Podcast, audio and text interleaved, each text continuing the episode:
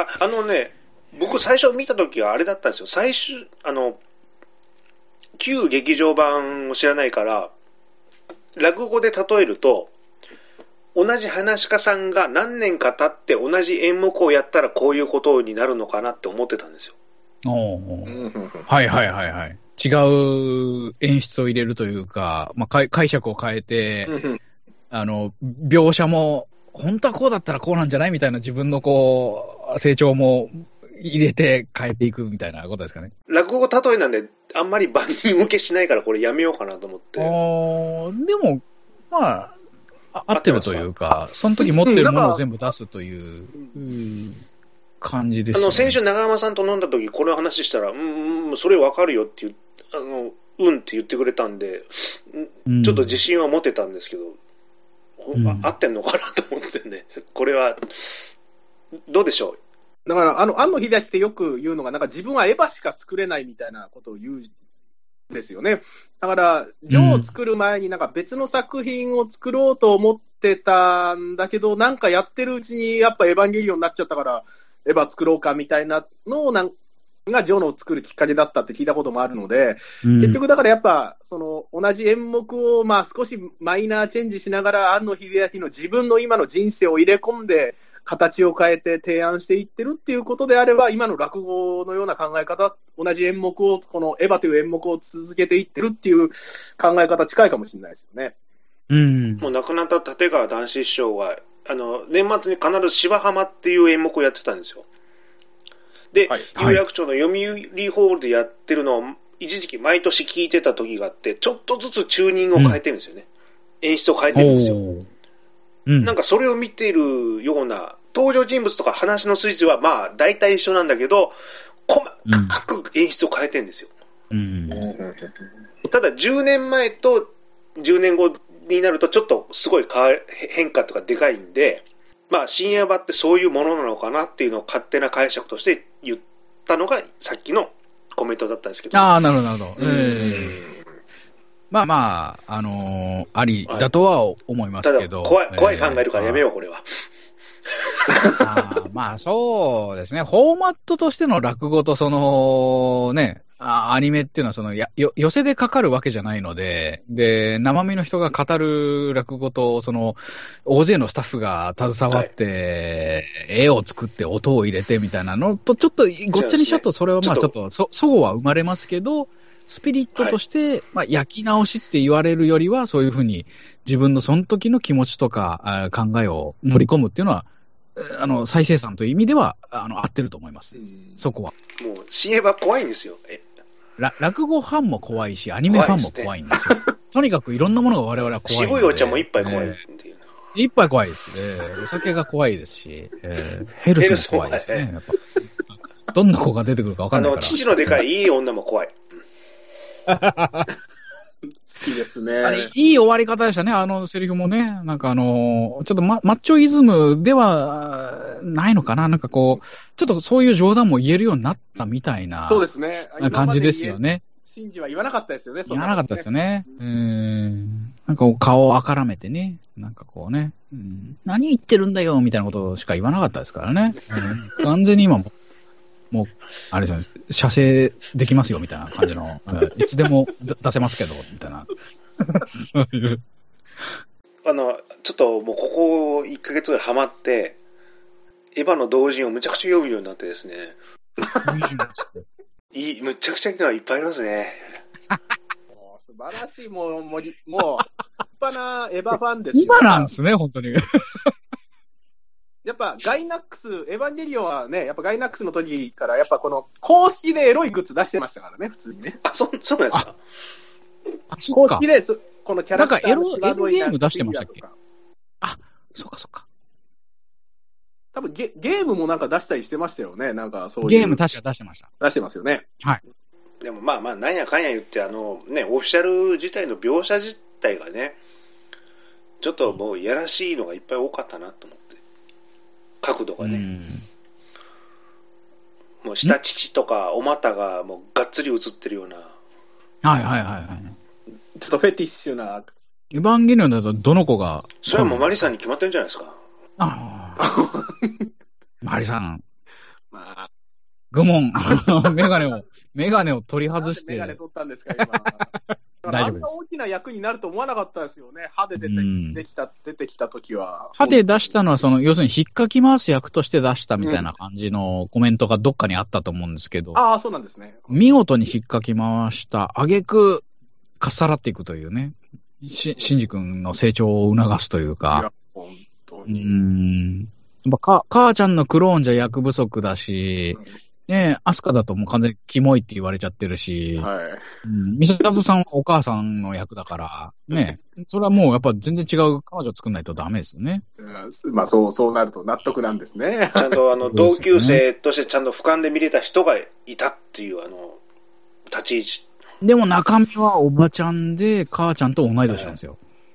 めちゃくちゃやばくないですか、これ。いや熟女最高じゃないですか。変態、変態プレイですよ。だって、母ちゃんの友達とくっつくわけですから。ペタジーニの悪口ですよ、それ。友友達のお母さんと結婚した母さん。と結婚したっていう。ペタジーニは友達のお母さんと結婚したんです。はい友達のお母さんってこれ、ね、友達のお母さんとくっつく側はいいけど、くっつかれた友達最悪ですよ。まあ、受け身取りづらいですよ自分ね。の母ちゃんと自分の友達がやってるわけですからね。ねきついな。あれ、ちょっと、もう話が脱線してて、戻ろう、戻ろう、戻ろう。えっ、と、結局、渚かおるくんはあれ何回もやってるの？あれは。あの、なあの、同じことを何回もやってるってことでいいんですかね？一応、なんか、まあ、これも正式ではないですけども、渚薫自身は意識を持って、うん常にこの同じもの、ループしてる物語の中で、まあ、記憶を持ちながら、うんずっと生きつ、生き続けてるというか、何回も生きては死んで、生きては死んでを繰り返して、まあ、真珠であったり、いい方向に導いていこうとしている人物だとされてます、ね。あの、なんだっけ、トム・クルーズのオール、オール、ユー・ニード・イーズ・キル、うん。もしくは、的な、もしくは恋は、恋はデジャブ、ビル・マーレああ、ありましたね。うん名作ですね。ー、何度も何度もやっては、こう、シンジ君をいい方向に持っていくキャラクターとして存在しているってことで。とされてますけど、ね。なんかそんな描写ちょっとありましたね。なんかね、このこの世界では、みたいなことをこうね、今回は、みたいな、そんな感じの描写は確かにあったような気がします。おっ。しゃる通りです。あの、確うん。か、歯から、確か、あ、うん。初めて出た時また会えたね、みたいな感じで顔、言ってましたよね。が言うん。で、うんだからやっぱあれで、あれ？なんでまた会えてるの？なの初登場でしょ？今回、新劇場版ではっていうところぐらいから出た考察ですよね、それは。うん。うん。あれ、岡田敏夫ってことですか？だから。なんか何回も会ってない。オタオタキング。違うか。うんそそれもう、お酒も入ってきたんで、あの、全然関係なく、あの、脈絡なく話しましたけど。全然行きましょう、それ。ねやっぱ、お渚薫くんか、渚薫、なんか、渚司令みたいな感じで、こう、司令として出てきちゃったりしたじゃないですか。ああれはあれとかもこう。唐突に司令役で出てきちゃって、はいまあ、もう、ね、全然かっこよくていいなと思ったんですけど、あそこがこう、ああいう唐突に謎を明かしてまた謎を出すっていうのは、やっぱりエヴァンゲリオンっぽいなと思いましたねそうなんで。すよね。こうんこれが気持ちよさというか、あえ？っていうところで、わかり質問です。渚薫君は Q とかテレビシリーズには登場してたんでしょうか、登場してました。役回りは全く違うんでしょうか？あの、指令という単語ができたのは今回が本当初ですね。それに梶良二さんが従ってたみたいな描写も、あれ、これ本当なのか妄想なのかみたいな、こう、うん分かれるところをですね、こう。で、あと、もう一個パラレルワードぶっ込んできたのかみたいな、そういう見方もできるので、ん、うん、うん。すごい唐突でしたね。うんだだ今までこの梶良二と渚薫が同じ画面に収まることって多分なかったんで、あ、そうか。だからやっぱそこでみんな、えって、なん、知れ、えっていうのはやっぱありましたよね、やっぱこの見うん見ていて。で、それがね、このシーンで最後のもうほぼ、ほぼほぼもう終わる、終わるようなな、ね、うんこの展開で出てくるんで、やっぱもう最後までこれぶっ込んでくるなっていうのはありますう。ん。あとはもう、過去捨てられていた膨大な資料とか、使われなかった設定みたいなのはおそらくいっぱいあると思うので、うんそっから拾い上げてこれはめたら面白いんじゃねみたいな、そういう作り方もしたのかもしれないですね。うーん、それはああるかもしれないですようね。ん。ね、こあの残酷な天使なて天使のテーゼのやっぱね、少年を神話になれっていう歌詞って、やっぱり今回の、まさにこのね、シンジがおー神神話を切り開いたっていう意味で言えば、やっぱね、あの、アニメのオープニングのテーマ曲が伏線になってるっていうことを考えたら、これってよくできてるなと思いますよね。よくおっしゃってくれましたね、そのことを。さすがですね。乾杯しましょうか。はい、乾杯しましょう。ネオンジェネシスって言いましたからね。。から、本当に。タイトルをちゃんと主人公が言ったわけですよね、最後の作品で。そうです。そうです。新新世紀を作ったと。うん。こので、、残酷の天、残酷な天使の手で流さないというこの選択。いや憎いね。ーな、流したらなんかあれなんですかね。ちょっとねやりすぎだよってなっちゃうんですよね。うん。でも聞きたいファンの気持ちもあるわけじゃないですか。そう、だから脳内で鳴らしましたよね。うん楽。しまった帰りに。う んここの、やっぱこのカラオケボックスに行った時に、この履歴を見た時に、うん残酷な天使なテーゼを入ってる率100%説って僕あるんですよ。大体誰か歌うんですよね。大体誰か歌ってて。大体あの、新人の仕事できないやつが歌わされるっていう。ああれ歌えお前あれ。それはちょっと。残酷なやつっつって。仕事できるやつだって誰だって歌いますよ。ああ、すみません。それ僕の前の職場の話だったんで、すみません。あの、すぐ資料なくしちゃう人が、あの、残酷な天使のせいで歌わされてて、えー資料、資料なくした日に歌わされてましたね。残酷だなって思いましたね。歌、そんな歌歌うテンションじゃないですけどね。ええあでも本当にあのーそうですね、テレビシリーズとかに、こう、関わるセリフだったり、単語だったり、本当にそのテーマ曲に沿った、シンジ君って結局どういう風になるんだろうっていうのをすごくかっこよく面白く見せてくれたなうんという。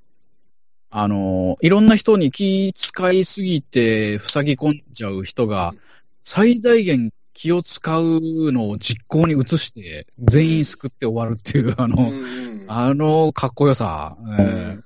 ーそれって大人の力を得たってことですよね。子供がこう心の中で考えたり、でもやり方もわかんないし、腕力も知恵も足りないのに、でもそれを獲得して、根っこは子供のまま、ちゃんと大人の腕力と知恵を使ったっていう、あの、うん。すごくいい感じですよね。あ、うん。なんかこう、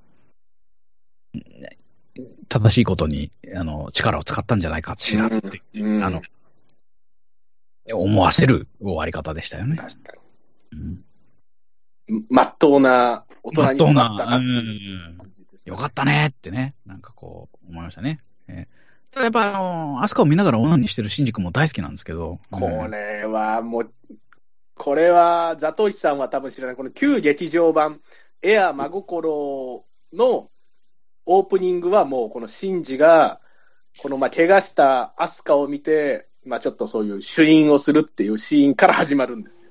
うん。俺って最低だっていうやつですか？そうあ、そうです、そうです。それはその同人誌で知ったってことですか？いや、これはなんか2チャンネルかなんかで聞いた話で、俺って最低だってなえ、俺のことって一瞬思ってびっくりしたんですけど、ザトウイチ少年のことだったんです。ヒロインでね、ヒロインをおかずにする主人公が劇場版のオープニングで、これ相当なね、うん。ことですよね。いやこっちはおかず映画やってますからね。おかず映画を生み出した男ですから、さん。もうこ今年でやめますけども、はい。やめちゃうんですね。え？最後にさよなら華々しく。フファイナルをやりますけどね。さよならすべてのおかず映画ですか？そうですよ。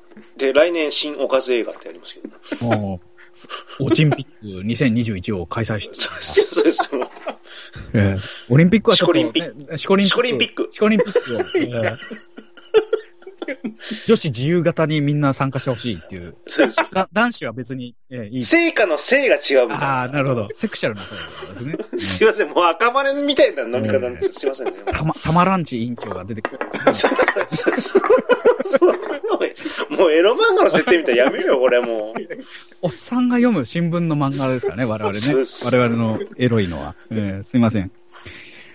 ちょっと編集しにくいからちゃんと話しようよ。え えそうですね。えっ、と、何でしたっけ？えーあ、とあの、なんやかんや言ってちょっと思ったのが、おあの、女性キャラがですね、うんはい。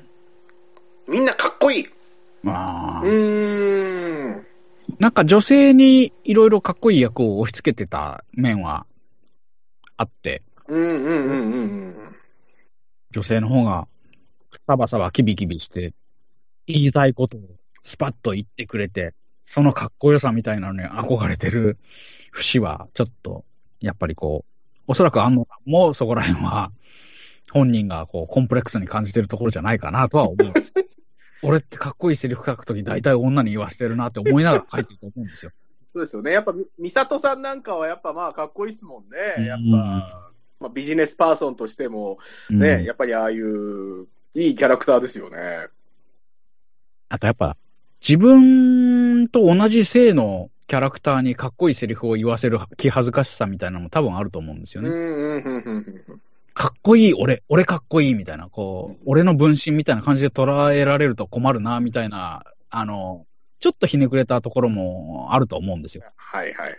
だからそういったものを、ちょっとひねって別の性の女性に言わせる面白さというか、あの、奥ゆかしさっていうんですかね。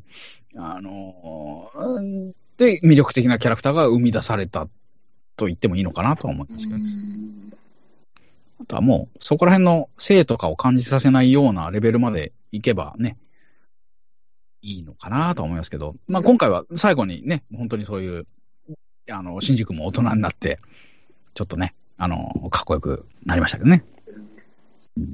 この主要人物のこの T 際というんですかね、その美里さんも最後、うん。まあ、ああいう形で命を張ったりだとか、うんまあ、冬、冬月もね、やっぱこの物語のフィクサーとして動きながら最後は、まあ、ああいうなんか物語をそのまま託してなく、ね、いなくなったりだとか、うんやっぱこのち、キャラクターの散り際のかっこよさっていうのも。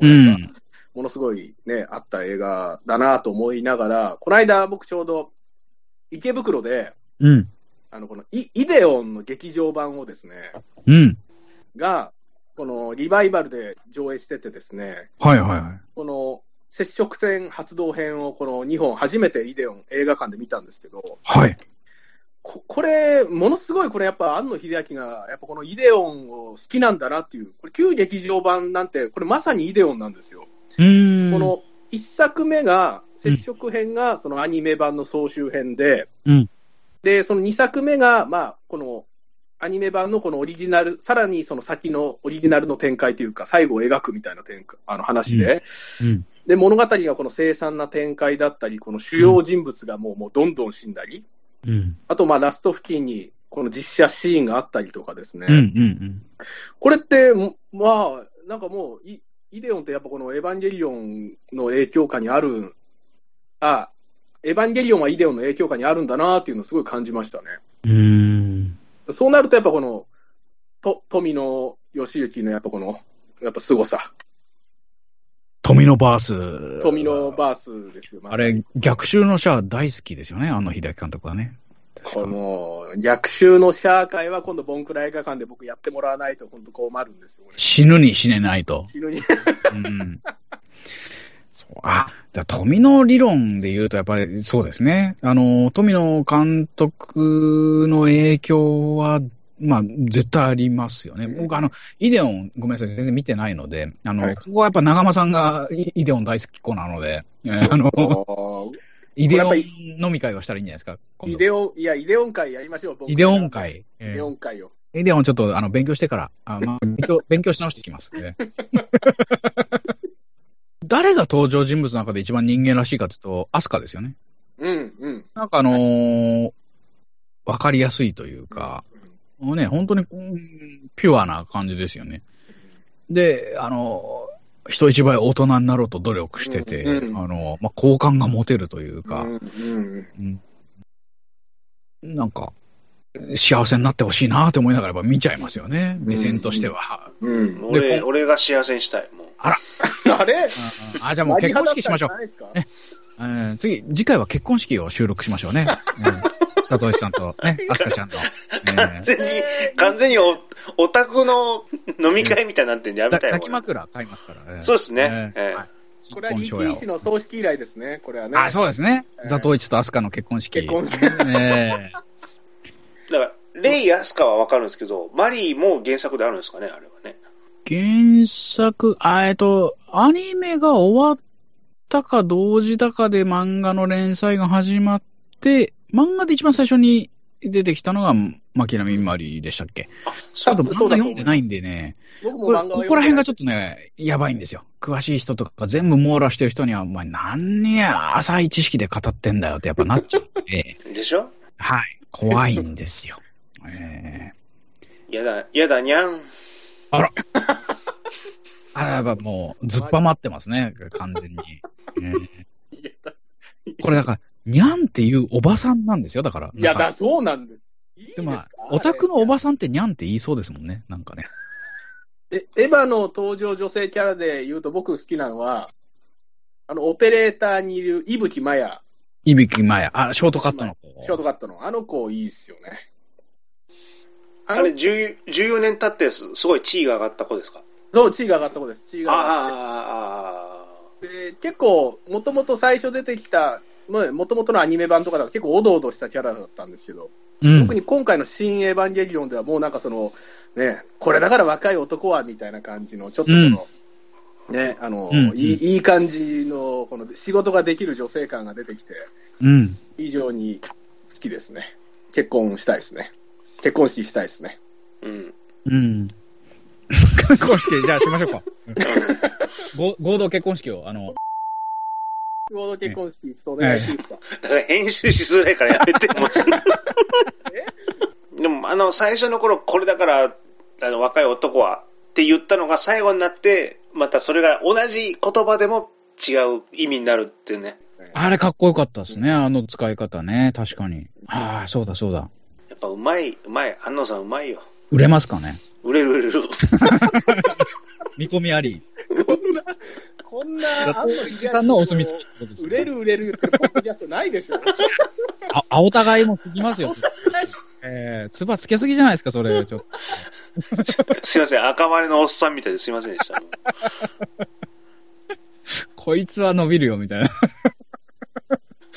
もう、もう売れてますっていう。俺って、すでに。あでザトシさんはテレビの方のシリーズはまだ、全く見てないです。もう逃げました、そこは。超ラッキーですね。こっからまた、すげえ面白いシーンがいっぱいあるので。そうですか。苦行が多いっていう話を。いやいやいや、えっと、多分中盤ぐらいまでマジで最高って思いながら見ると思いますよ。はい劇場版に入ってない美味しいシーンとか、えいっぱいあるんで、そこは全然いけると思います。だからこのジョーハー級見て、ジョーハー級シーン見て面白かったら、絶対このアニメ版も120%楽しめますよね。むしろ面白いでしょうね。むしろ面白いと思いますよ。絶対に見るべきですよ。これ週一でやってたんかって、やっぱちょっとびっくりしますよね。周りの人間にあの電話すると思いますよ。今、エヴァンゲリオンっていう面白いアニメがやっとっちゃけど、なん何年の人ななんなんであの時もうちょっと押してくんなかったんだよって怒りますよね。その頃だと、あ、大学生ですもんね。そうなんです。ああ、そっかそっか。まあ、わ、わざわざなんかこう、プッシュしないかもしれないですね。大学生だったらね。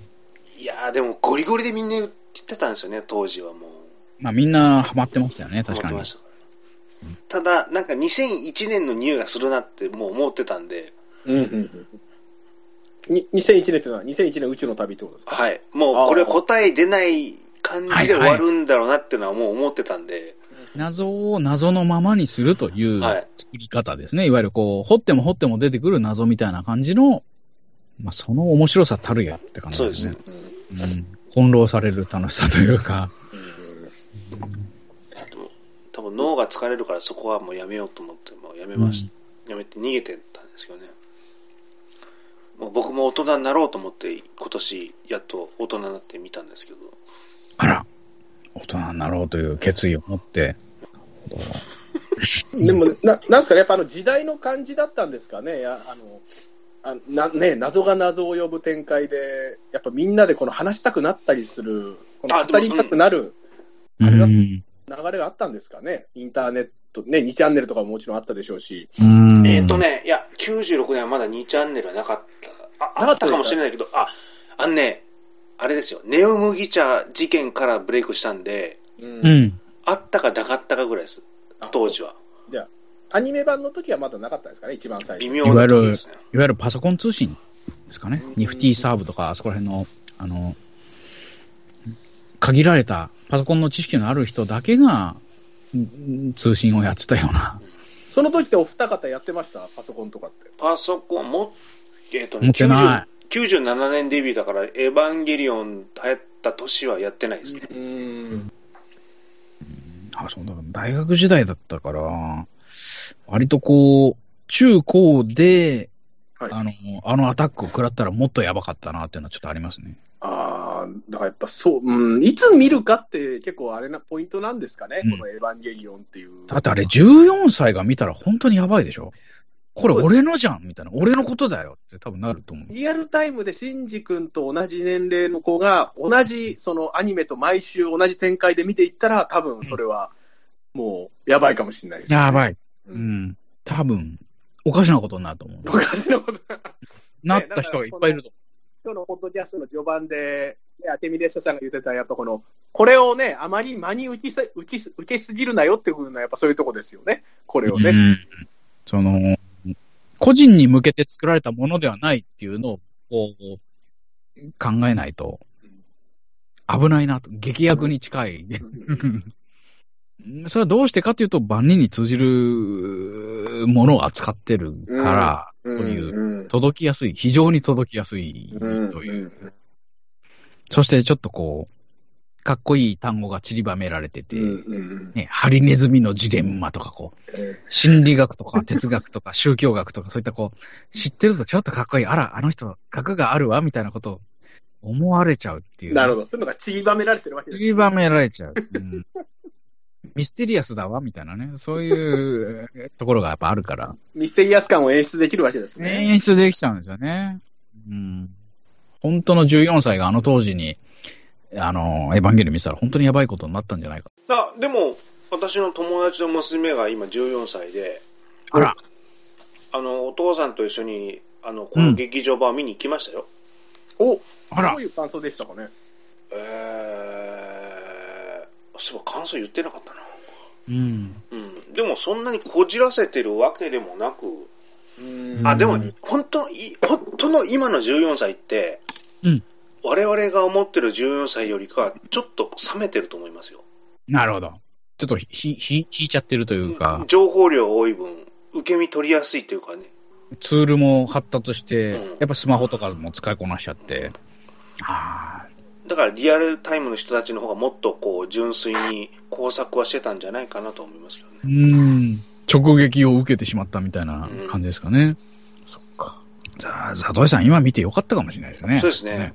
ちょうど、な何もなしで、え何もなしで、AT フィールドなしで行っちゃった。なしで、ええす素手で行ったわけですね。丸腰で 食い破る感じで。ええ最高です。完全に今ターゲットロックオンされてますよ。あの、うんエヴァンゲリオンの会社から。いろんなグッズを今買わせようとしてますから、ザトイさんに。そうですね。おいろんなフィギュアとかプラモがどんどん出ますから、巻波さんの、うん今年のハロウィンは、あの、綾波レイの格好をしてうろうろしてる可能性。ああ、いいじゃない。無口な感じでね。ええうんうん味噌汁飲んだりとかしてる可能性はありますけどね。あら、ポカポカするっつって。ちおちんちんがポカポカするっつって。ほら、すすくすすくすくするほ。ら、スクスクするっつって。あ、それ奥崎健三先生ですからね。うん知らぬ、知らぬ存ぜぬは。なんだっけ、あの、多分皆さん、こういう時笑えばいいよって、笑ってるシーンが綾波レイの一番美味しいとこみたいな感じだと思うんですよ。ああ、はいはい、ええそうですね。でも、ね僕の中でお味噌汁飲んだ時の後の表情の方が、あー抜ける。かわいい、うん、そうね、うん。うん。しこれるってことですね。ううんしこしこ、しこしこすると思って。うん、シコシコする。うん ダメ、シコシコするっつって。今日みんな酒飲んでるんでね。はいええちょっと。これ、これどうしよう、編集も。ノーカットですよ、ノーカット。多かったですね。てか、普段の飲み会ですからね、これね。ご合同結婚式のとこもちゃんと使ってくださいよ。合同。うんえーっと、じゃあ映画の感想の話しましょうか。やりましょう。まあ、割と言ったとは思言ってうんですけど。言ってる言ってますね、言ってます。冒頭の何分かを、劇場公開の直前ぐらいで、ネットフリックスでしたっけ？アはいマプラでしたっアマプラです。アマプラけ公開してて、相当自信がないとそんなことできないうんし、うんうんうん。また、体操面白いじゃないですか、冒頭8分が。はい。パリですね。ねパーリーのあはの、軍艦を使って、あんな。面白いえー構図でね、また素晴らしいですね。で登場人物の名前も軍艦にちなんでるんですね、どうやらね。綾波、式波、巻波っていうのはあれ、あの、戦艦の名前ですよね、確かね。そういったこう、思い入れとかも全部詰まったシーンなんだなと思うと、ちょっとぐっと込み上げるものと、そして見て、何回見てもかっこいいな、このシーンって思いましたね。んそうですね。やっぱこの冒頭の、こうやっぱね、マリの、やっぱこのパリでの戦いはもう上がりますよね。上がります最ね。そしてあの、何回もあれにダメ出しをされるスタッフの姿を我々は知ってしまったじゃないですか。ドキュメントで。ドキュメントで。いや、全然これ面白くないなぁみたいな。こんな打ち方だと、いや、まあ、これ普通、普通だなぁみたいな、なんかもう、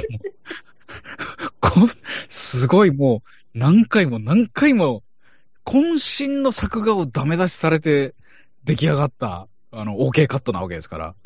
でもやっぱ納得ですよね。やっぱね本当面白いですもんね。本当に面白いし、本当かっこいいですよね、あのアングルね。だから、やっぱ、一筋縄ではいかないんだなーって、やっぱこう、思い知りますよね。ああいう素晴らしいものを見ると。白石さん意見っていうか、あったんですかね？い、あのー感想ってあったんですかね？なんでしょうね、なんか、あ、特に、白石さんがなんかツイッターでなんかを言って、あ、どうだろう。え映画暗黒神のことをなんか言ってたんじゃないですかね、なんか。うん映画暗黒神はこう言ってるみたいなことは言ってたかもしれないですけど。うん。もともと白石さんは、おうんエヴァはをしてるんですか？なんか昔、大学卒業して、白石さんが東京来るか来ないかぐらいの頃に、エヴァンゲリオン劇場版やってて、面白かったみたいなことは多分言ってたと思うし、おそらく最初の、なんだっけ、暴力人間のテロップとかの、うんは影響を受けてんじゃないかなとはちょっと思いますけどね。うん本人は言ったか言ってないかは覚えてないけど。うんうん。あ、念のため言っとくと、新しいリスナーのために、白石浩二監督です。そうですね。ええ。かそうそう和也監督じゃないですね。あとなんか言うことないですか？もう、もう、ま、まだエヴァンゲリオンで作られると思うかどうかってどう思います？ままだありま、まだあり、あるような気僕するんですよ。うん。他の人は作るかもしれないし、はい。うん要するに株式会社カラーの商品として、コンテンツとして消費されていくのは絶対確実なので、はい作品として作られることはあり得ると思いますけど、庵野秀明監督作品としてのエヴァンゲリオンは、まあもうこれで終わりじゃないとちょっとおかしいんじゃないかなと思いますけどね。うんこれじゃあ、ケミさん、これ、エヴァンゲリオンまた、庵野監督で作られたらちょっと一杯おごってください。そうですね、もう、あの、サブスクで1年間おごりますよ、もう。作られなかったら、じゃあ、この10年内に作られなかったら、じゃあ僕がおごりますかあ、本当ですか？ら。はい。これ賭けですよ。はい、そうしましょう。僕はやるような気するんですよ。なんだかんだでもう一回帰ってくるような。そっか。えー、だって今60歳だよ。だって、65歳のエヴァンゲリオン見たいっすか？これあはの、作るかどうかって話か。見たいかどうかじゃなくて。なナウシカ2の後に多分作るんです、これは。えっ、と、クシャナの話を安野さんが取るかどうかみたいな。でも、シン・ウルトラマンも仮面ライダーもまだやってないっすよ。で、多分もう、だって、どうかな。つく。うーん。もうエヴァしか作れないんですよ、庵野は。シン・ゴジラ作りましたからね。まあ、ゴジ、シンゴジ。でも、シンゴジラもまあ、実写ですけど。エヴァ、エヴァ、エヴァじゃないあれもある種の。うーん。無人在来線爆弾ですよ。えー最高でしたね、あれ。最高でしたね。えシン・ゴジラ最高ですよね、あれね。ー最高ですよ。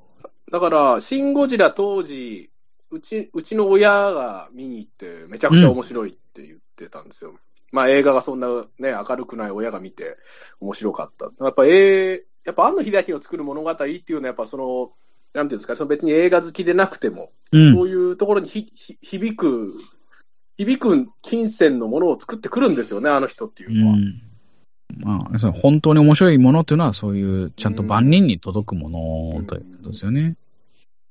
あと最近、すごい中途半端なんですけど、はい。あの、庵野監督が影響を受けたと公言して何回も見直してるという、あの、えー激動の昭和史沖縄決戦でしたっけ、うんあの岡本喜八の、はいはいはいはいはい。あれを今ちょっと見始めて、であの、昨日見始めて、あのうんで、仕事しながらなんで、あの、通勤の電車でしか見れないんですよ、スマホで。すごい不ラチな見方を今してるんです。本当は大画面でちゃんと見ろよって話なんですけど。冒頭だけでもめちゃくちゃ面白かったですね。ドキュメンタリータッチで、早い展開で、あのー編集の素早さというか、アングルもかっこいいし、あのーなんか、そういったこう、庵野監督が影響を受けたと公言しているものを追っていく面白さみたいなのも多分あるので、あのーやっぱあの、あーものを作ることを目指している人とかはね、そういった追いかけ方もしても楽しいんじゃないでしょうかと思いますよね。やっぱ作家性の強い監督の楽しみ方の一つですよね。やっぱタランティーノが影響を受けた作品ということで、あ、そうそうそうそう。このね、うんどんどんこの、あれを見て、これを見てっていう面白さあるじゃないですか。その作品以外の、この周辺周りを見ていくっていうのは、やっぱこの庵野秀明もその掘りがいがある監督ありますね。うん。売れる。やっぱ、やっぱり売れますか？売。れる。も断言してますね。先見の明ですね、やっぱね。う、も お目が高いですよ。もうやめう。よう。お目が高い。この、これは見抜けなかったですよ。このギャグやめましょうか。こいつは売れるよって。すでに売れたやつを。これ本当なんか酒場でおっさんがやるゲームですよね。そのこう、あんまり酔ってないおっさんがやるゲームですよね。なんかね。ちょっと、ちょっと遊んでやろうみたいな、なんかこうね。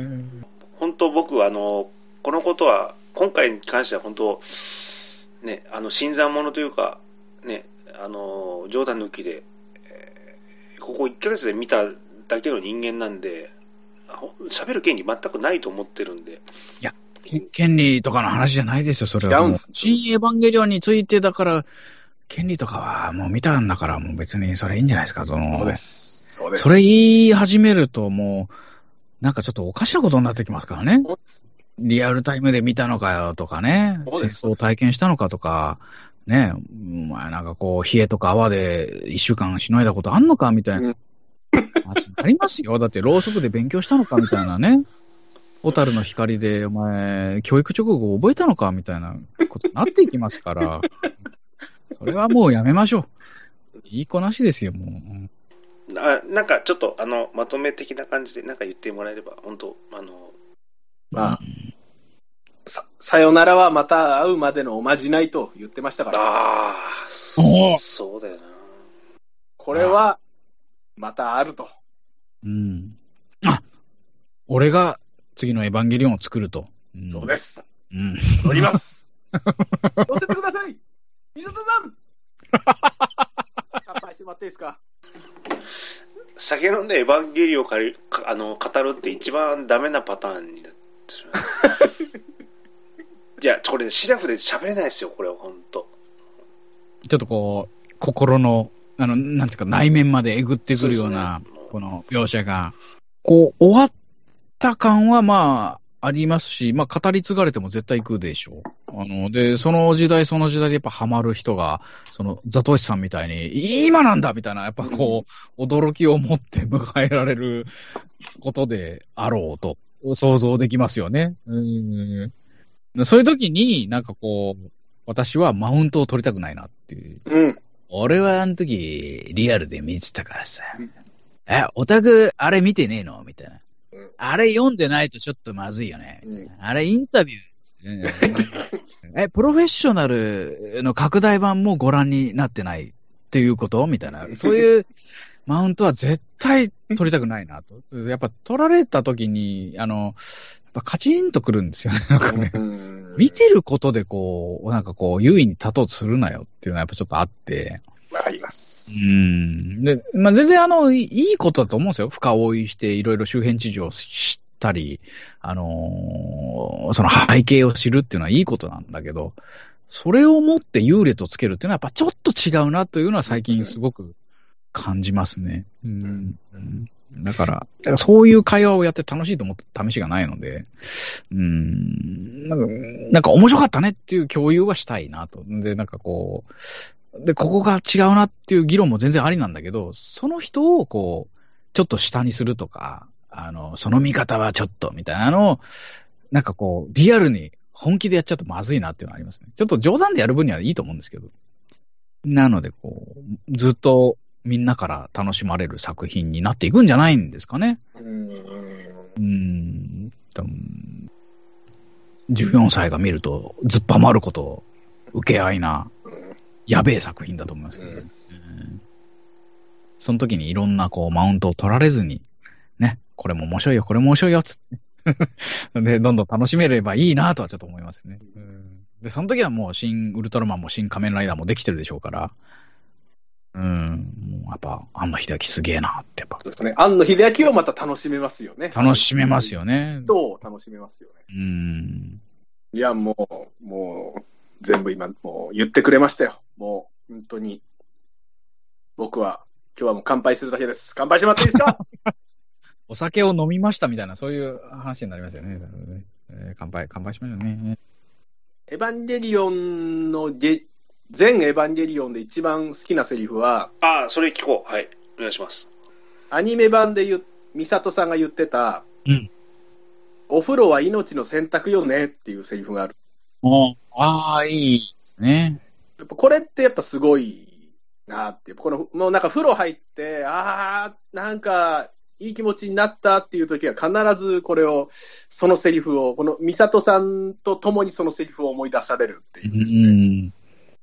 まあ、あの、嫌なことのリセットの仕方を身につけた大人のセリフですよね。そうなんです。やっぱね、ミでそうサトさんも酒に逃げるし、うんやっぱおエビスビール飲んでね。そうなんんエビスと脱菜を飲んで、うんなんですけど、やっぱカレーラーメンにレトルトカレーをかけるっていうあの背徳感ね。最高、ですよね。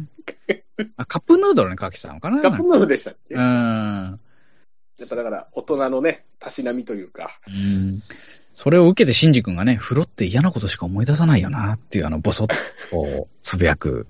あの、それでも、俺はちょっと塞ぎ込んじゃうよ、みたいな、そういうのも、せめぎ合いも素晴らしいですよね。でもこれ、これってわかりますよね。子供の時のお風呂って、なんうんか確かになんかいろいろ思わせて、なんか考えを、ね、考えにふけりがちな場所だから、確かに風呂って、子供の時って、そんなに僕、楽しい場所じゃないなっていうのは思ったんですけど、やっぱ大人になると、ね、その美里さんのポジションで、やっぱこの現れる感が出ますけど、子供の時ってシンジ君の感じ方をしてたような気するなって思いましたけどね。ああ、なんかやっぱり、おぼつかないというか、下手すると死にますからね、子供って風呂の中で。まあ、そうそうそうあの、そうお尻もつかないし、うん、水怖いし、うん、やっぱ、なん、なんでこれがいいものなのかみたいなところはね、ちょっとあるかもしれないですね。うん、ポツンとこうね、なるし。うん、ああ、そう、セリフ。でもいいセリフがいっぱいありますね、ほんとね。やっぱ特に美里さんに多いんじゃないかしら。大人を代弁するというかね、うんあの、大人のキッスをしちゃってね、その後、続きは帰ってきてからしてあげるわなんつってね。あやばいですよね。これって、でもどう思います？ちょっとあれは、今回僕見返したまあちょっとこう、今の時代で言うと虐待に近い感じに捉えられてしまうのかしらと。ああのキスの意味っていうのは、もう、やっぱりもうこの、もうこれは最後の、最後の、要するにもう瞬間だから、うん。まあ彼を男にするという意味でのキスであったりだとか、なんですかね。いや、あのキスって結構僕の中ではな、急、急だなと。うんちょっと多分もう、安野さんもあの時多分童貞だったと思うので、あの、いや実際、あの、女性と性経験はあるんでしょうけど、あの、心のチンポはずっと皮をかむったまんまの安野さんが多分取ってる時代だから、はいやっぱあれ、こう、無理やり舌をねじ込まれるみたいな、そういう、えーショックが必要だったんじゃないですかね。なるほど。ええ少年を無理やり大人にするための何かこう、大人の女っていうのはね、あと、ん結構あの、桂木美里さんに、あの、辛い役割を、まあ、負わしているじゃないですか。うんあのーなんか、立場的にもどんどん上になっていって、うんうん偉くなっちゃって、はいはい。そうで、まあ、母親としての役割を負って、で、最後ね、やっぱりこう、新エヴァンゲリオンでも、こう、まあ、散っていく、あの、散り際、まあ、シンジ君をきっちり見届けていく、そして、まあ、あのー最後のシンジ君の大活躍の前に散ってるので、うん。復活はできないみたいな、そういう解釈があるじゃないですか。あの、本当に、し、し、本来の意味で死んでしまっているという、うん。あの、あのそれを考えるとちょっとグッときちゃいますようね。ん。かわいそうな、あの、役というか、確かに。うん、大人であることをもうずっと強制させられてたというかね。うん背負わされた感じ。背負わされた、あ保護者で居続けさせられたわけじゃないですか。うんでもこれってそうですね、今回、美里さんに子供がいて、ね、しかもそれはそうやって疎遠でいながらも、ああやって仕事上の立場はどんどん上がっていくっていうのは、うん。やっぱこの今の時代的ですよね、こうやっぱ社女性の社会進出が増えながらも、やっぱこうやって子供を育てたりするっていうことも、うん。ね、そういうシングルマザーも多いでしょうし、やっぱそこへの共感性っていうのが、こう美里さんにだいぶありますよね。なんかね、立体的になったというか、あのね、うん。か梶良二との子供がいたみたいな、うん。まあ、本当にちょっとファンサービス的なところもありますけど、あとこう、キャラクターの供養みたいなのもちょっとあんのかなと思って、あのきっちり成仏させてやろうっていう、あの、作品の中を、あの、な、なんだろう、い生き生き切るというか、う。うんん、そう考えるとやっぱ壮大なうんお話だなと思います。ですよ。うん。言いたいことは僕は言い切りました。はい。でもまあね、皆さんまだあの、パテマビオスもありますし、あのね、ベルセルク終わってないんで、えーハンターハンターも終わってないんで、あの、まだ死ねないですからね。え富樫先生、富樫先生待ってます。ーはい僕も、あの、名言好きなの言っていいですか？あの、梶良二さんのうん辛いことを知ってる人間の方が、それだけ人に優しくできる。それは弱さと違うっていうのは、あれはね、あら、俺は染みました。あーあれ本当だよと。うん。そうですね。お目が高いです。えーで僕あの、梶さんモテるのがちょっとね、うん。許せないと。嫉妬するな。うん。うんまあ、モテる大人の男って感じですよね、梶さんはね。まあ、そうですね。ううんん。僕からは以上です。ありがとうございます。ありがとうございます。ええあけみさん、なんか、なんか好きな言葉あれば。好きな言葉、そうですね。なんだ、あ、セリフでグッときたのはなんだろうな。あ、でも、やっぱり、うーん結構あの、やっぱ桂木美里さんのセリフには毎回グッときますよね。うん。あのー作戦を立案する側で、結構パッパパッパ作戦を思いついてね、八島作戦とかね。はいはい。いや、矢島作戦と故障しますみたいな、ちょっとかっこいい感じでね、言っちゃって。自分がそんなことやったことないから。いつもおどおどしながら仕事してるんで、あすすみません、これよよろしいでしょうかみたいな。あの今度作戦やったらいいですか、ケビンさんよよろしくお願い申し上げ候みたいなメールを送って怒られる側なんで。署名2回押しちゃうみたいなね。バタバタしちゃいますよね。バタバタしてるんですよ。ああいう、キビキビ動いて、断定的にこう決定をどんどんして物事を進めていく桂木美里注意の、えーセリフには結構あの、元気づけられてるところはちょっとありますよね。わかる。うんえーそして、あ、すみません、今、シリがよくわかりませんって言いましたね 僕のアップルウォッチからはよくわかりませんって言われま反応したんですか？ほいみさんは分かってくれたんですけど、僕のアップルウォッチは分かりませんって言いマジっすか？ちょっと。最近ちょっとシリ誤作動を起こし始めて、アップルウォッチが、あの、日常会話でも、あの、アップルウォッチが介入してくるんですよ。よくわかります。これを調べました、みたいな、すっげえ大事な時に言ってくるんで、ちょっとやばい。すいませんす。げえ分かったんですけどね。ね Siri には分からないですか？ちょっとまだ、 GAFA には届かなかったですね、まだ。ダメっすね。日本、まだ、ちょっとダメっす。グローバルな視点を持たないとちょっとダメですね。なんか、あの、今回のその、えーシン・エヴァンゲリオンの、中でも、桂木美里さんのセリフが一番、あの、まっとうな大人の落とし前をつける。そしてあの、うん。元はといえば自分のお父ちゃんが引き起こした人類保管権っうん。ていうストーリーラインがあるので、で、それを、うん決着をつける。で、最初はちょっとテレビ版ではこう、可愛らしくて面白いお姉さんみたいな感じだったのが、うん。どんどん大人になっていって、一番の肝っ玉母ちゃんになってしまったという。うシンジ君の保護者として、もう最後まで見届けます。全責任は私にありますみたいなかっこいいかっこいいっすよね。っで、最後は、あの、自分の子供にごめんねって言って、散っていくというね、ネタバレになっちゃいますけど、やっぱあのもう書くというか、本当に大人だなと思いましたね。うーん。模範的な。うんうん。ね、やっぱあのさ、すべてのカオスに決着をつけますっていう、うんやっぱあのセリフとかもやっぱ、痺れますよね。ますよね。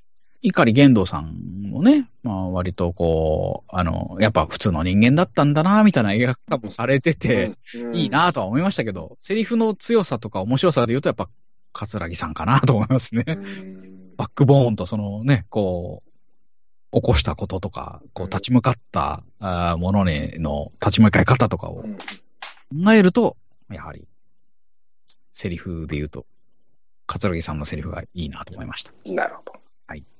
えーあとはクラッシャー・ジョーを見ます。K、K 氏ですね、それ。K さん。えー K さんのセリフが一番良かったかもしれないです。K さんが次のインパクトを起こす可能性は高い。ああ。もう、もうすでに。に起こしてるかもしれないですけどね。あれ、結局、あれ、壮大な親子喧嘩ってことでいいんですかね、あれは。全然その捉え方で、うん。で、その、親子の喧嘩の話を、もっとこう、え枝葉をもっと面白くして、うん。うーん、なん、なんでしょうね。ただ、あ安野さん自身に、そういうこう、い生き方だったり、親子とはみたいなテーマが本当に最初からあったのかっていうと、ちょっと怪しいなと思って。あのーやはり基本は特撮だったり、アニメだったり、かっこいいい、面白いみたいなとこから入ってる方だと思うんですよ。で、ただ、それをだけをやるっていうのはちょっと変だなって、もうずっと早くから気づいてて、で、それをもっと、うん強固にするものっていうのは何だろうってなったら、やっぱり人間って何だろうとか、うん人との関わりって何なんだろうっていうのにどんどんどんどんこう入っていって、自分でこう、さったり勉強したり、人と関わったりして、うん身につけていったものが作品に現れたのかなと。出発点は、やっぱり、アニメとかでしょうね。少年的な発想から入っていったとは思いますけど。あとは、その、なんだっけ、あの、えープロフェッショナルですか？仕事の流儀でおっしゃってた、自分の父親の話かなんかちょっとしてましたっけ、あの、うーん。足一本失ってるんですかね、事故で。で欠けてるものに、すごいこう、惹かれるというか、あの、完全でないものおにずっと囚われてるというか、うんうんだから、どどうしてもこう、う埋まらないものとかをうん追いかけて、うん、いびつなものとか、そういったものに魅力とかを感じて、それを表現するっていう方に行ったのかしらと思いますね。だから本当に、その正直にその都度その都度自分が考えてることとか抱えてるものとかを作品に落とし込んできたうんんだなぁと。もうただの日記とかじゃなくて、それをさらに面白く肉付けして人に届くように作ったということでしょうね。こんな人っていないですね。でもさ、うん。ここまでの作家性というか自分を出し切る。うんって。で出し切りつつ、うーなんでしょう、ただの詩小説とかに終わらない、うん。うん。うん。うんなんでしょうね、ちゃんとそのエンターテインメントしてエンるというか。ターテインメントをしてる、うん。ちょっとその安野さんより前の世代で言うと、そういったものを出さずにつどつど作品に落とし込んでいく方がかっこいいと多分うん。出たと思うんですけどね。うん、なんかこう、より剥き出しに、うん、私小説でもなく、うん完全エンタメでもなく、あのーうん、両方出すみたいな、うん。自分も出しつつ、エンタメとしても成立させるみたいな。えーこれが、これがみんな受けてるんですから、やっぱすごいことですいや、ね。やり遂げたなーって感じですよね。うん。多分なんかこう、ものを作りたいなって思う人は、そういうことが一番やりたいんうん。じゃうん。認めてもらうには、それが一番嬉しい認められ方ですよね。しかも、そんなに自分一人は、やっぱり大したことないですから。あの、うんそれをいかに面白くするかとか、ね、やっぱり、相当自分以外のものに目を向けないとできないことを自分発信でやったっていうのはやっぱり、そりゃボロボロになりますわうんね。うん。もう感服ですよね、そこは。うん。私からは以上です。はい。ありがとうございます。ザトイさん、最後にじゃあ、ぜひ。ええ。エヴァンゲリオンって素敵やん。としか言いえ新助にいいやんですかあーやっぱこう、も問題のね、人物も 交えてのえー発言を、本当にありがとうございます。えーおめでとおめでとう。おめでとうおめでとアニ最終回。うんおめでとう気持ち悪い。う。いや、まあ、あの、冗談さておき、本当あの、ね、新参者の私でさえも、引っ張り込 む、あの、作品の力強さというか、なうならせる。う。もう、あの、物語以前にもう画力の凄さというか、もう、なん、なんていうのかな、もう、すいません、まだ、まあ、有はい無を言わさない感じですよね。なんだこれ面白いな、みたいな。なんかもう。うんま、まだね、あの、咀嚼ができてないんで、なん何をこう言っていいのかまだ分かってないっていう、この、ええ、すいません、拙い感じで申し訳なくて。うんただもうこのタイミングで言わないともったいないなっていうのもあったんで、ええ、やってみたっていうのもあったんですけどね。ええまあ、あと何年かしてこれ聞いたとき、自分のコメントが本当にひどすぎるなと思うと思いますけども。いや、そんなことはないですよ。ん。そうん、そただもうんなことないです本当はマリさんを最高と思っただけですけども。そう思ってる方いっぱいいらっしゃいますし、多分、安野さんもそう思ってると思いますよ。えーまあね ね、こう、なんとなくやっぱり自分の奥様を投影されてるんじゃない。かなとちょっとこうね思わせるキャラクターですよね。うんやっぱ結婚してから、こう、ちょっと作った作品なのかなという、ちょっとね、本当に肉親とか近い人以外の、全然縁もゆかりもない女性と触れ合うという、きっかけを得てうんできたキャラクターなのかしらと、ちょっと思いますよね。うんうん僕も大人になります。ね、戦国時代だと死んでますからね。えー人間50年で、あと5年で死にますから。えーうんまあでも、やっぱり、この時代大人になってる人どれぐらいいるのかしらって思うと、まあ私も含めてですけど、あの、まあ、うん、大人になってないですよね、みんなね。うん。いや、あの、僕に至っては単純に、あの、形式上結婚して、あのー、事象として子供が生まれたって本当それだけなんですよ。だから大人になったってわけではないので、あのー、なんだろう、やっぱり子供のままいられる社会になってしまったので、あのそんなにこう難しいことを言えるほど勉強してないですけど、あの結構、あれですよね、あのこう昔感じてた大人みたいな人はもう、あんまいないな、みたいな。うん、気がしますよね。割とこう、稚拙と言ってしまうと良くないんですけど、お、幼いなと、あんま成熟してないなという感じが、ちょっとしますよね。それはわかります。うん。うん、とはなる必要がない。うん、寿命が伸びちゃったっていう、あの、本当に単純な生物学的なうん面もあると思うんですけど、昔はね、40、50で死んでたから、もう14歳で元服っつって大人にならないといけないし、あのー要するに第二次成長を迎える前に死んじゃう子供が多かったから、もう本当大人になるってことはもう素晴らしいこととされてたんですけど、今はこう、余裕がありすぎ逆でする分、よね。うーん。うん。大人になる必要がない社会になってしまったという。う、ん。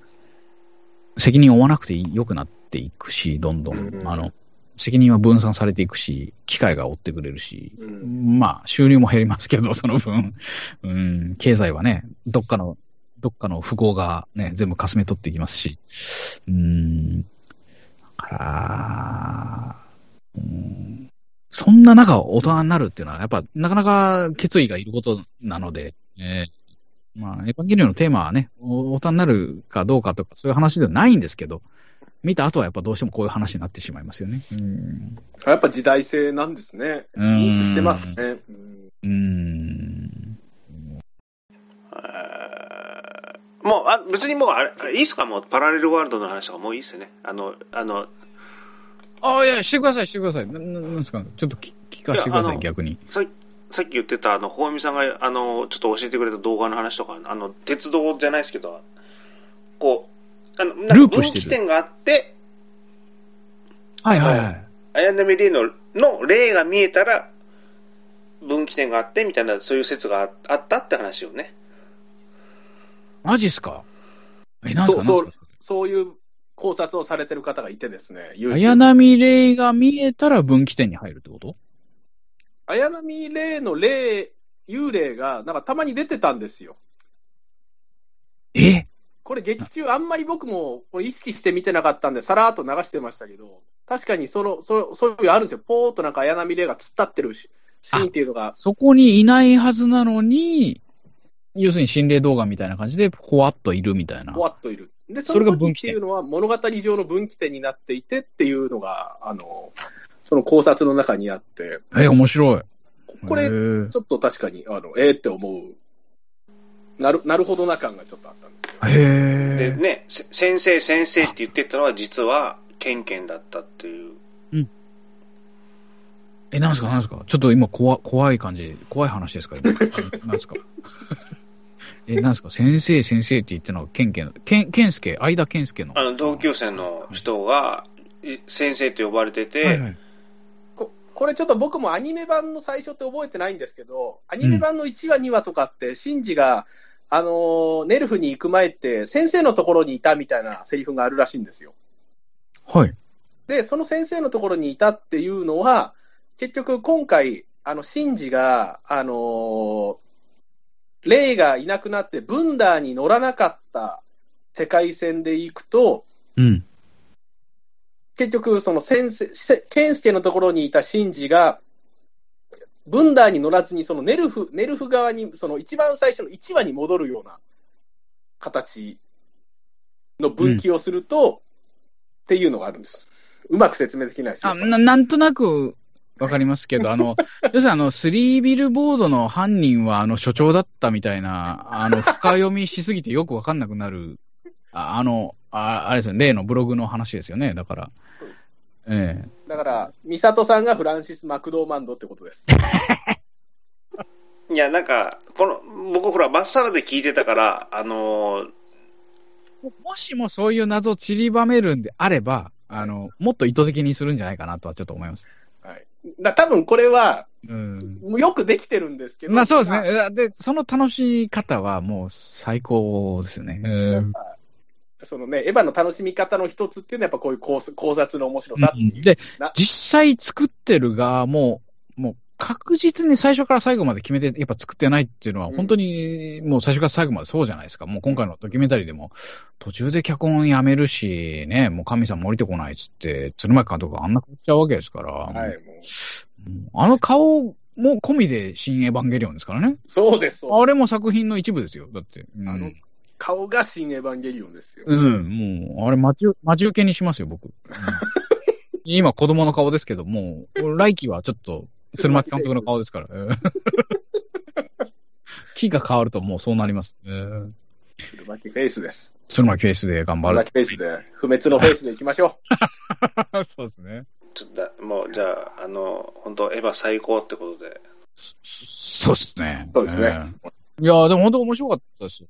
いやいや、もう全然いいと思いますよ。うん。本当に。うん。でもね、となると、今後は、ザトイスさんがいろんなエヴァの、こう、あの、テレビ版だったり、劇場版だったりを新たに見直して、あ、これ語りたいな、みたいなタイミングがどっかで来るってことですよね、おそらく。ナディア見ちゃったとか、そういう。ありますね、ありますもうもう、それ深追いすると大変なことになりそうなんで、もう、お恐ろしいですよ。いいじゃないですか。もうあの、本当えっ、と、26年これ。えトータルで考えたら。ですよね。えうん。ーね。長くおうん。追いかけた人たちにとってはちょっとね、もう大変だったでしょうけど、僕は本当、あの、ここ数ヶ月で 見た側なんで、え、まだ、うん。あの、傷は浅いんですけど、傷ってないな、なんだ、インパクトが浅いんですけど、多分、うん。この後25年かけて、あの、めんどくさいことに多分私がなると思いますけども、なってください。何週遅れたってなりましょう多り全世界から突っ込まれるとは思いますけど、ええいやでも本当すごいものをちょうどいい感じで見れたなと、あの、それは幸福だと思います。ん。はい。はいでね、ちょうどあの、リアルタイムもしくはあの、何年かかけて、その都度その都度追っかけてきたお二人の話もちょっと聞けたので、ええこれはまた、あの、貴重な音源として。はい。ということで、あの、素晴らしい、いや、いい、いいいいお話を。ありがとうございました本当おめでとうって言いたあい作品でした。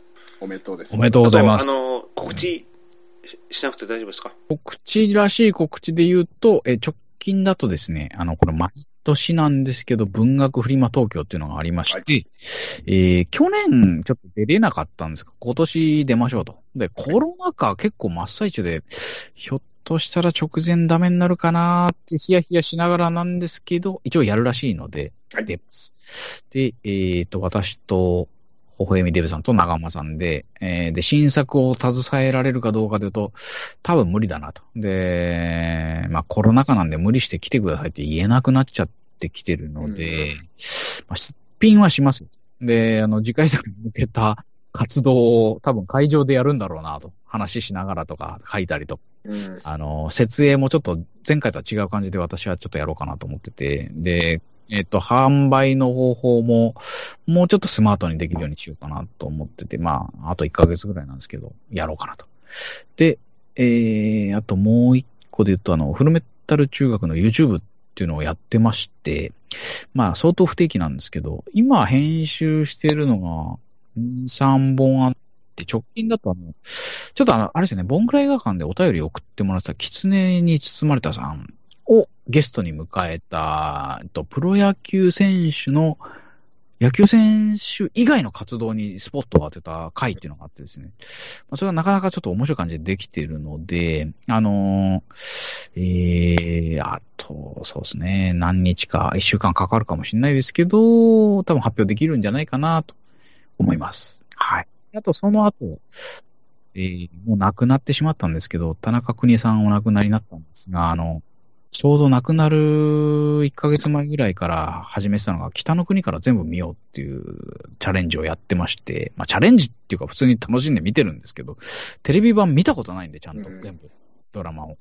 1話から見ると。で、長浜さんは見ないんですけど、1話からの脚本を全部持ってるんで、あの長浜さんは脚本を解説、私と微笑みさんは見た、えー感想を述べてっていう、あのかかなりね、やっぱりいいドラマで、とね、今できるのかしらぐらいな、あの、奇跡的なドラマなので、ぜひ見てほしいし、語りたいなというのが、ちょっと今控えてますので、めちゃくちゃ面白いです。めちゃくちゃ面白いの国からは。だから全話解説ですからね。電話解説やるので、はいえー聞いてほしいですね。はい。まあ、楽しみにしていただきたいな、という感じです。わかりました。楽しみください。はい。えっ、と、私から、えー告知、告知なんかあったか？はいな、あ、あの、ホームページからなんかポチって、なんか買ってねっていうのとですね、ホームページ上でリンクは貼ってるんで、なんか、あの、気になった動画とか、えー DVD とかポチってくれれば、ちょっとは還元してくれるかな？なんていう、もう、そういうのも言ってみようかなっていう、それだけです。はい。はいはいはい。あ、こう、おす。すすめの映画とか、グッズとかを、こそうですね。う、あの、ハッシュタグつけて、えーえー紹介してますよということですね。それを、買うと、ザトシさんの、おやつがちょっと増えるみたいな。はい。あのコロナなんでうん、たまにはそういうことも言った方がいいかなと思って。そうですね。ほ欲しいものリストとかね、そろそろ公開して、あの、あー。リリスナーに買ってもらうみたいな、アイドルみたいなこじこじき行為に打って出るっていう、それもありですよね。そうですね。うん。えーっと、あとですね、うんハッシュタグ、あの、僕ら映画館で、あのー SNS でなんかコメントしてくださいっていうのもお願いします。はい。何も感想ないと寂しいなっていう、あのーこの間200回、あのー更新したんですけど、何も、あ、な何もじゃないや、えーっと、オープニングの SE が変わったっていう感想が2つあっただけで、オープニングの、オープニングの SE が抜群にいいです。そ、その後って、あの、じゃあ、ほ本当にバカにするわけじゃなくて、今までのやつがブーッってなんか怒られてる感じがしたんですよね。なんかこう、あの、バッテンみたいな感じのこう、間違いみたいな、あの、ブザーのなり方だったんで、今回のなんか、面白い映画が始まりますよっていう、ちょっと優しい始まり方で、正直言うとね、11年前にあなたがね、なんかやりましょうよって言って、ええ、もう10回ぐらいしかやんねえよなっていう適当なオープニング作っちゃったのが、うんまさか10年もやるとは思わなかった。あのずっと、ああ これやっぱ明美さんに責任がありますよ。いやいやいや。それはね、でもちゃんと続けてきたザトイチさんっていう、あの、本当にね、覚えてますよ。あれやろうって言ってたのが、本当に、あれですよ、居酒屋で、本当にあの、あの時は、あ、これちょっとやっぱやった方が絶対いいなと思って、うん本当もう素晴らしいですね。ちょっと感極まっちゃうな、200回行った。あの、はいなんか、普通に感想くださいっていう、それだけです。あの、あ、まあまあそうですね。ええうんなかなかやっぱこう皆さんシャイですから。そうです。聞き入ってね、うんうんってうなずいて、あのーいいねとかはね、皆さんしてくれてますから、わざわざこう言語化してやるっていうのはこう、やっぱよっぽどですからね、そう、そういう感じの感想っていうのは。うん。まあ、サイレントリスナーさんというか、こう、温かいリスナーさんがいっぱいいらっしゃいますから、えあと次回予告、あの、昨年も行われ行われていたアスリート映画会ですね。え、えあの、おアスリートが本業でない映画に登場して、ハプニングとか快進撃を起こした作品をリスナーの方々からメールを募集しますという。あれ、オフ会とかは、あれですかね、このご時世、ちょっと。あやばいーね、キャンプオフ会とかあればいいな。あ、そうそう。で、キャンプ場が結構今せ、へ閉鎖されてて、へーそうそう、バーベキュー場とキャンプ場調べたんですけど、結構もう閉鎖なんですよ。で、へーあのーザトイさんとか、ホーヘミデブさんとか、長間さんとか、ロックさんとかと、あのー焚き火やった河原はが結構遠くにあるじゃないですか。あの、反応。はい。反応ですね。そうそう、はい埼玉県の。あそこはね、まだかろうじて、こう、できると思うんで。ああ、そうなんですね。やっぱあそこ行くこう大々的に募集するよりは、なんかこう、この日にやりますっていうだけ、ちょっと打って、来れる人はちょっと合流しましょうみたいな感じで、うんやろうがいいのかなと、ちょっと、ううんん。そうですね。ちょっと、あの、思いましたねあ、頃合いを見てうん。やれ、やれればなっていうね。そうですね。ね。うん。やっぱ、あうん楽しいですかね、そういう交流はね。うん。したいですね。ね。うん思いの丈を喋っていただけたでしょうか？大丈夫ですか？もうあもう楽しかったです。えー楽しかったです。えーまたやりましょうね。また、えーまたということで、ありがとうございました。ありがとうございました。ありがとうございました。